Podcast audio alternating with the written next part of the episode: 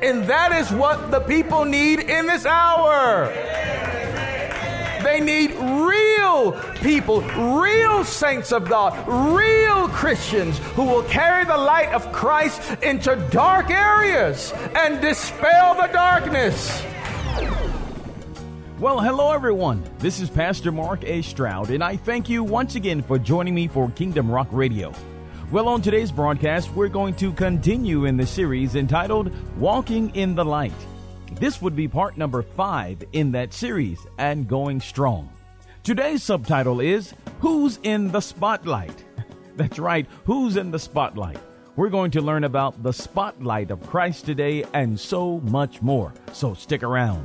Don't forget to log on to our website 24 hours a day at www.kingdomrock.org. There's so much to do there, and we would love to get connected with you. All right, without any further ado, here comes today's message entitled Who's in the Spotlight? Right here on Kingdom Rock Radio. All right, we're going to look at uh, two key scriptures today in the series. Uh, first is 1 John 1 7. You can write these down or take special note of it. 1 John 1 7 says this.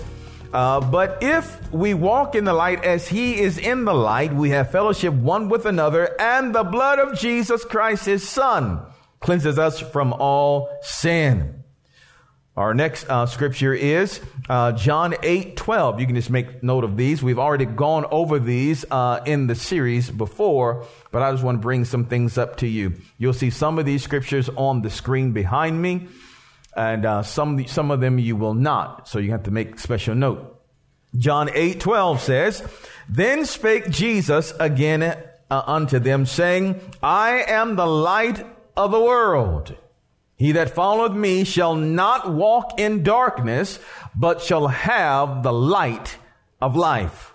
We're going to talk about that a little bit further today. Uh, you shall have the light of life. Now, as we get into the message uh, subtitle, The Floodlight, this is extremely important that you understand this, the floodlight. Today, we're going to start off, I'm going to define for you what light is and also what the purpose of light is as far as we know it today.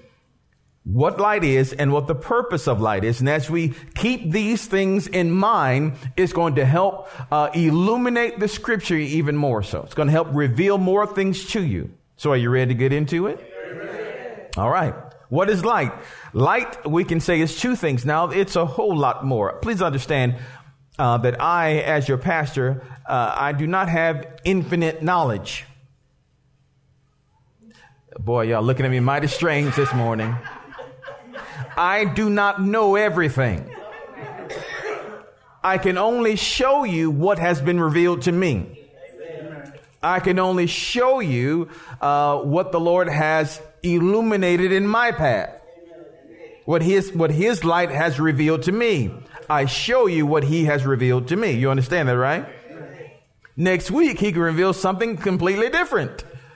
The far, the further we walk, the more he reveals. Okay? All right. So I'm going to give you, as I've given you that, this caveat, let me show you what has been revealed to me at this moment. Amen? All right. What is light? Light, of course, is the absence of darkness. Very simple. Light is the absence of darkness. Secondly, and you got to get this, light is the natural agent that stimulates sight and makes things visible. In other words, it is impossible for you to see uh, when there is no light. You need light to see. Anybody that tells you that they can see in a pitch black room, I don't know what to say about them. Maybe they're wearing night goggles, night vision goggles. But even the night vision goggles are helping them to see. It's giving them some measure of light. But are you hearing? All right. So again, uh, light is the absence of darkness. Uh, it is the natural agent, and in our case as well, supernatural agent that stimulates sight. In other words, it makes your eyes work. Light makes your eyes work, and it enables you to see. Light. Say light. light. All right, let's look into some purposes of light. Uh, very simple. Pur- one of the purposes of light is to provide illumination so that a person may better interact with the environment. They may better interact with the environment. When you walk in your house, you turn on the light if it's nighttime so that you can better interact with the environment. Without light, you're stumbling over things and you are falling. Light helps you to better interact with the environment. You see a chair, you see a, a table, you won't run into it normally when you see that it is there. Okay, light helps you to better interact with the environment. It brings attention, also brings attention to a subject to make it stand out before others. Light, one of the purposes of light again, is to bring attention to a subject. As right now, this very moment, these floodlights are bringing attention to me. I'm the one under the lights. Now, if we turn the lights on you, everybody's looking at you. Right? Floodlights. Lights are being used to bring attention to a subject. How many times have we seen that when you're driving down the road in your car at night, your floodlights, your headlights are bringing, bringing attention to the things that are in front of you. Okay? It's helping you to see what's in front of you, what's ahead of you. It brings attention. It makes, when you when you shine your flashlight and you're in a room, it brings attention to again the item that you're shining the light on. Okay? Uh, all right. So light is used also to bring attention. Uh, in, in the widest sense, in the supernatural sense, it brings attention to the hope of Christ and the beauty that he has created in this dark world. Our light, as the Lord says, let your light so shine before men. Our light is used to show people a better way and show them even a brighter side. Show them a better way. Let God use you to reveal something beautiful. Let him use you to reveal Christ in the situation. Okay, they're walking in darkness. They don't understand, but when you come and you share the gospel of Jesus Christ with them, it opens things up and gives them a new perspective. Are you hearing? First Peter 2 9. You can write the scripture down as well. This is our calling as we are walking light. First Peter 2 9. It says, But ye are a chosen generation, a royal priesthood, a holy nation, a peculiar people, that you should show forth the praises of him who have called you out of darkness into his marvelous light. Are you hearing? Amen. God called us out of darkness, called us away from darkness, that we should show forth His praise. In other words, that we should shine the light, the floodlight, shine the light on something that gives Him praise. We're like light bulbs in a showcase, so to speak, a display case, shining the light down on the jewelry. Now, one thing about light or light bulbs, none of us came in today. If you, let's say you go to a concert or something, and um, has anybody ever been to a concert before and lots of lights and all this stuff going on? Okay. I don't know of anyone that ever goes in and says, Ooh, look at those pretty light bulbs. Ooh, those light bulbs are so great. Ooh, what wonderful spotlights. Ooh, what wonderful floodlights. Ooh, ooh, ooh. People don't generally pay glory, give a lot of glory to the, the light itself. They give glory and honor to the one that the light is shining on. So the purpose of us having light and being light is not that people would say, Ooh, you are so bright. Ooh, you're the best light bulb for Christ I've ever seen. Ooh, you are so bright. No. The light bulb itself does not bring itself attention. It is to shine on something. I don't think it, I don't I don't remember seeing any of you come in and point to the light saying, "Ooh, that's a pretty fluorescent bulb. That's a best looking fluorescent bulb I ever seen." Mainly, we really don't notice that they are there until they're not on. You walk into a dark room, the lights don't come on. Hey, hey, hey. Then you are looking up and seeing what's going on. Amen. Right? You mainly don't even know the light is there until uh, it's absent. Okay? So our purpose is to shine the light not on ourselves, not be glorious and so bright that people may see us and uh, and and call us, uh, give us reverence and give us extreme honor because we're so bright. No, a purpose of our light is to shine it on Christ. Give Jesus the spotlight. Give Jesus the floodlight. Are you hearing? All right.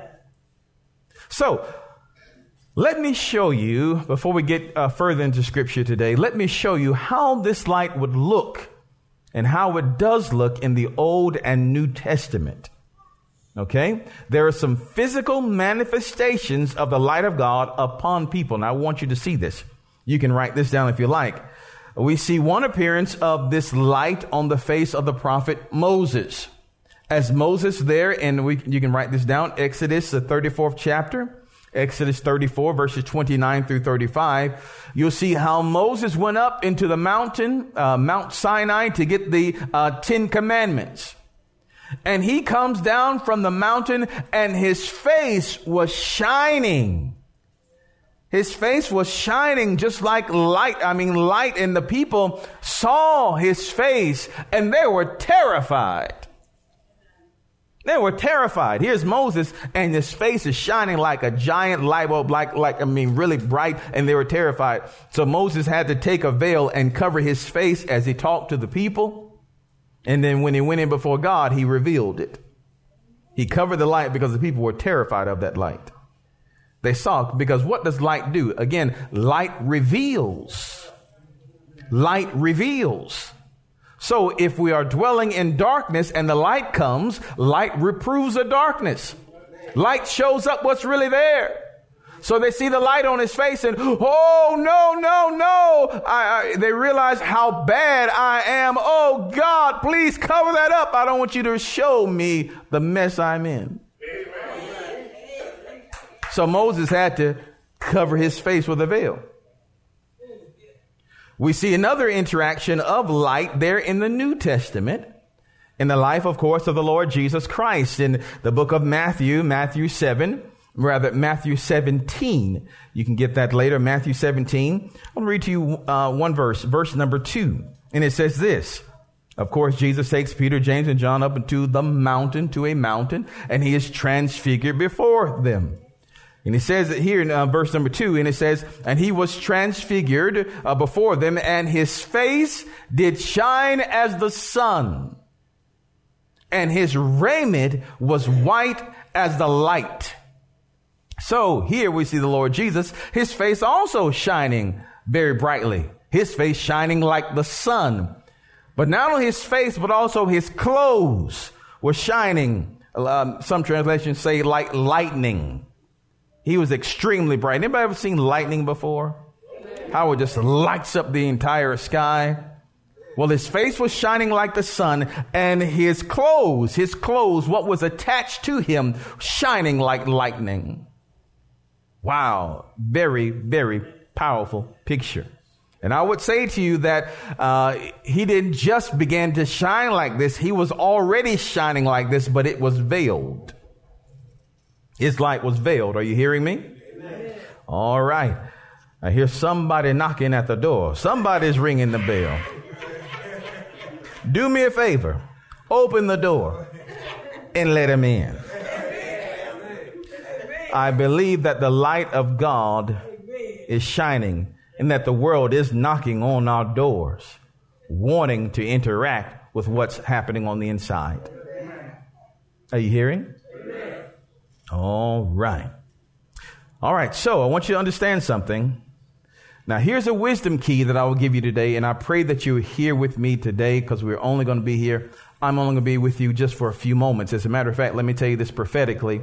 I believe that our time together, me sharing with you the Word of God, is going to be coming to you a lot less. Now, I will be here, but my time on Sundays to actually be before you giving you a word is that time is actually um, becoming shorter and shorter and shorter. as God gives me the word in accordance to your hunger level. So if you would like more of it, then you're going to have to pray that God increase the size of the plate. Amen. He will fill up your measure. He'll fill up your measure, okay? All right. There's a shifting from Sunday morning to Wednesday night. Let me tell you that now. All right. So as we go further into this, let me give you these wisdom keys. Let me give you these wisdom keys. Anybody hungry for the word of God today? Let me give you these wisdom keys, and I pray that you hear this prophetically. Please hear this prophetically. You are designed to become like what you behold. You were designed to become like what you behold. In other words, your life will eventually mimic what you continually set before your eyes. You can tweet that. Moses, of course, in the presence of the Lord, his face shined because he was, his eyes were continually before the Lord those 40 days and 40 nights. The Lord Jesus, time after time, goes up to the mountain to pray. Goes to the mountain to pray, and he becomes like what he beholds.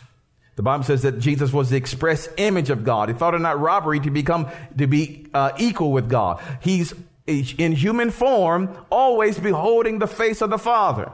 So he said, when you see me, you've seen the Father. Amen. Why? Because he, as what he beholds, he becomes like.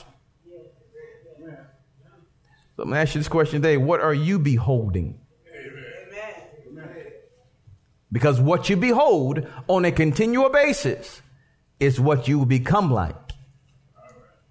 Think about this in terms of uh, uh, children that grow up and they see uh, mom and the little boy sees his father abusing mother. He sees it. He sees it. He beholds that. It eventually, when he grows up, he becomes just like that. Think about those who are in perversion, who spend their times uh, looking at perverted material, pornography, and things of those natures. Eventually, you will become like what you see. Whatever you set before your eyes on a continual basis, your life will begin to mimic that. Amen. You will become like that. Hallelujah. So it is up to you and I to set good things before our eyes. Hallelujah.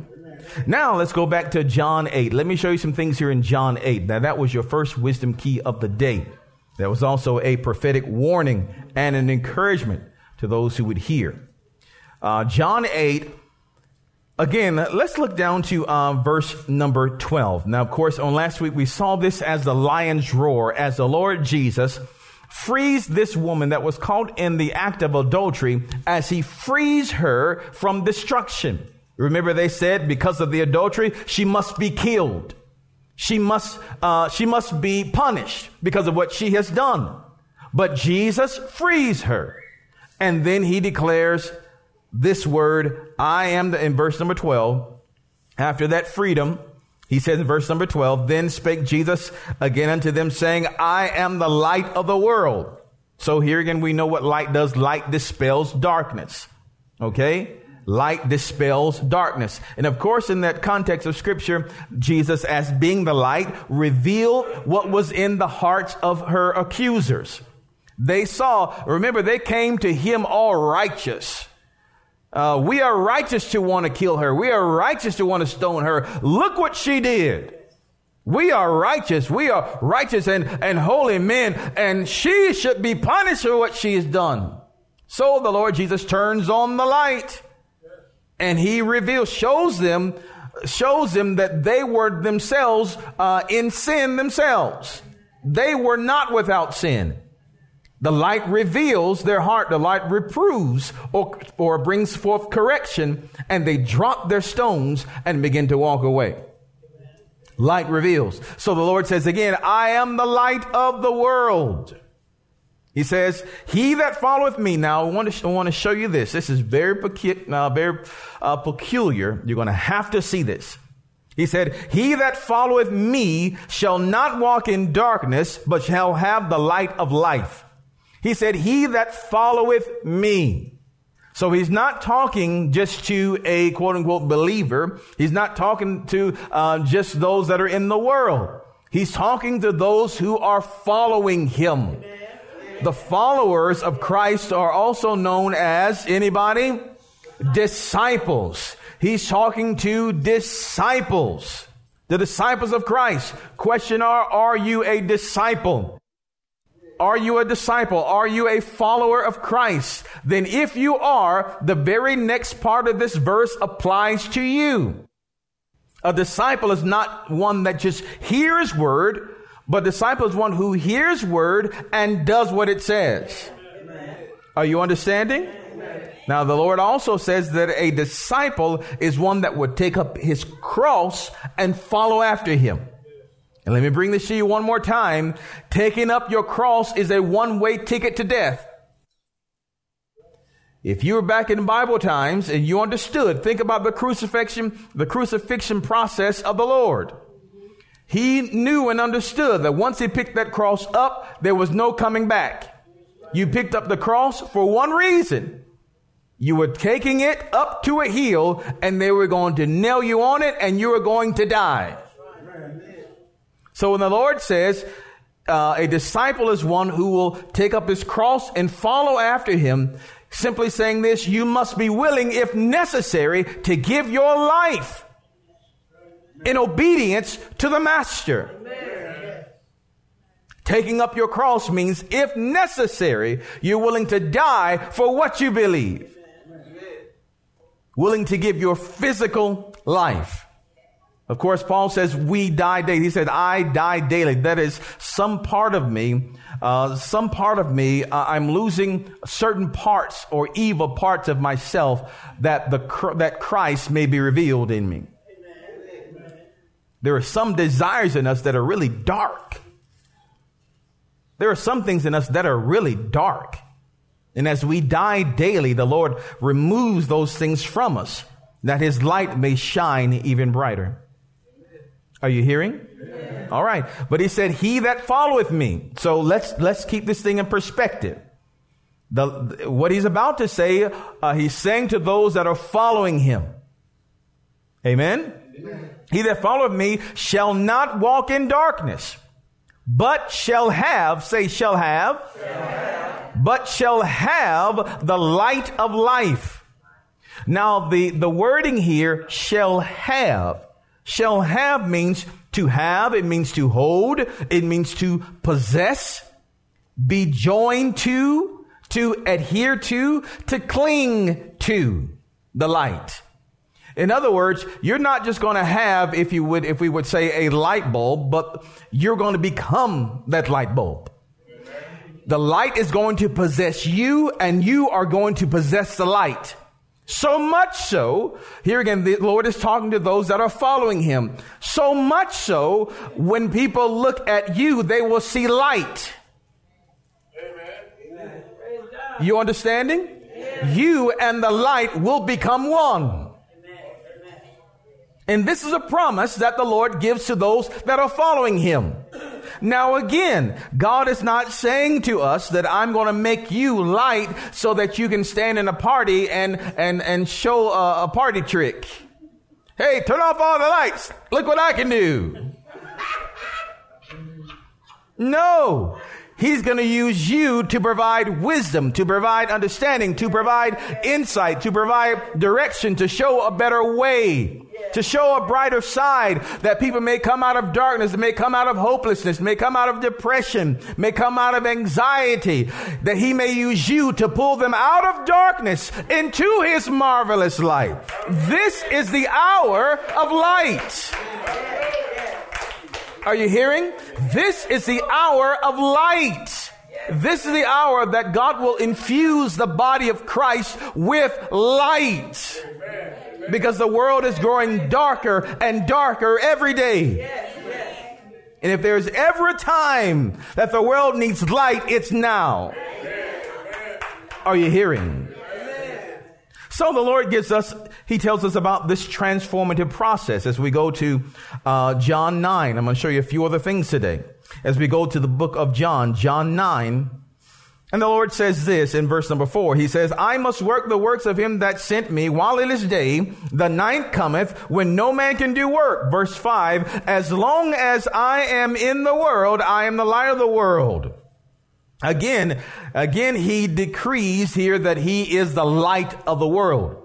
Now, every time he, he makes this decree, something happens afterwards or before it uh, to validate his claim to validate his statement. Well, what happens next in verse number six? It says, when he had thus spoken, he spat on the ground and made clay of the spittle and he anointed the eyes of the blind man with the clay. Wow. Here again, remember that light is that agent that stimulates sight. So here is Jesus declaring, I am the light of the world. And here's someone that is blind, that is obviously, that has obviously, obviously been walking in darkness. And so here is light coming to someone that has been walking in darkness. Well, what does light do? Light displaces darkness. It casts darkness away. Remember, Jesus made the statement again, I am the light of the world. And then he turns to a blind man and he spits on the ground and he makes us, uh, makes clay and he puts it on the man's eyes. And it, that is, he anoints him with it. And then he tells the man, go wash in the pool of Siloam. Being interpreted, uh, sent. And the man comes back seeing. So again, the Lord said, I am the light of the world. And he gives another, another illustration of what light does. Light brings people out of darkness. It causes the blind to see. Understand something in a totally pitch black environment, all of us are blind. In the absence of light, we're all blind until someone turns on the light. And this is another prophetic picture of what he has called us to do, being light, to lead others out of darkness. God has commissioned you as the light to bring others out of darkness. Let me say that again. God has commissioned you as light to bring others out of darkness. Amen. This is a, an official decree made by the King, His Majesty, the Lord Jesus Christ to the people of God in this hour. You have an official decree from His Majesty to lead those in darkness out of darkness, lead them out through His marvelous light. This is a decree. Now the question is, will you receive the decree of the king? Will you receive that decree? John 12 verse 35 says this. Then Jesus said unto them, uh, yet, a, yet a little while uh, is the light with you. Walk while ye have the light, lest darkness come upon you. For he that uh, he that walketh in darkness knoweth not whither he goes. Verse 36. While ye have light, believe in the light, that ye may be children of light. These things spake Jesus and departed and did hide himself from them. Now understand something. He says now it's time for us to believe in his light and believe that God has given you a measure of light. Now, there are some dangers to this, and I've got to give this to you, and I pray that you're, that you're still open and receptive to hear this. In Matthew 5, Matthew 5 verses 14 through 16. Let me show you some dangers that are here. Let me caution you. Let me tell you to be sober as God brings this to us in Matthew 5, uh, verse 14 through 16. And he says this, ye are the light of the world. Ye are the light of the world. A city that is set on an hill cannot be hid. Now understand something. He says again, you are the light. He does not say that you are carrying my light. He says you are the light. Who's he talking to? Once again, he's talking to the disciples, those that are following him. In other words, the light will so infuse you that once he is done and once, once he has uh, completed his work with you, and even now in this time, that, that people, when they interact with you, will not be able to tell the difference between you and a light bulb. Not only, now I'm not speaking about the natural light bulb. Please understand what I'm saying. Oh God, please help me to understand what I'm saying. But you will be so transformed or so transfigured as like Christ was so transfigured that you won't be able to tell the difference between you and the light. You will be one and the same. The Lord says here again, those who follow me shall have or shall possess the light of life. You shall have, possess, cling to, take hold of. It will own you and you will own it. You will be one. And that is what the people need in this hour. They need real people, real saints of God, real Christians who will carry the light of Christ into dark areas and dispel the darkness. They need real Christians, real disciples who will bring hope to the hopeless. Are you understanding? Oh, it's time. So it says here, ye are the light of the world. A city that is set on the hill cannot be hidden. Now look at this. He says, neither do men light a candle and put it under a bushel, but on a, but on a uh, candlestick and they give light unto all that are in the house. Let your light so shine before men that they may see your good works and glorify your Father which is in heaven. Why is the work good? Jesus said, there is none good but God. So what would be a good work? A good work is a God work, a work that shows forth the praises of God, a work that people can see, oh, God is working in this. A good work is a God work, a work that has been ordained by God, a work that has been assigned to you by the Holy Spirit for the purposes of glorifying God the Father. Let them see your good works, your God works, your God inspired works, and they will glorify your Father which is in heaven. Are you hearing? Amen.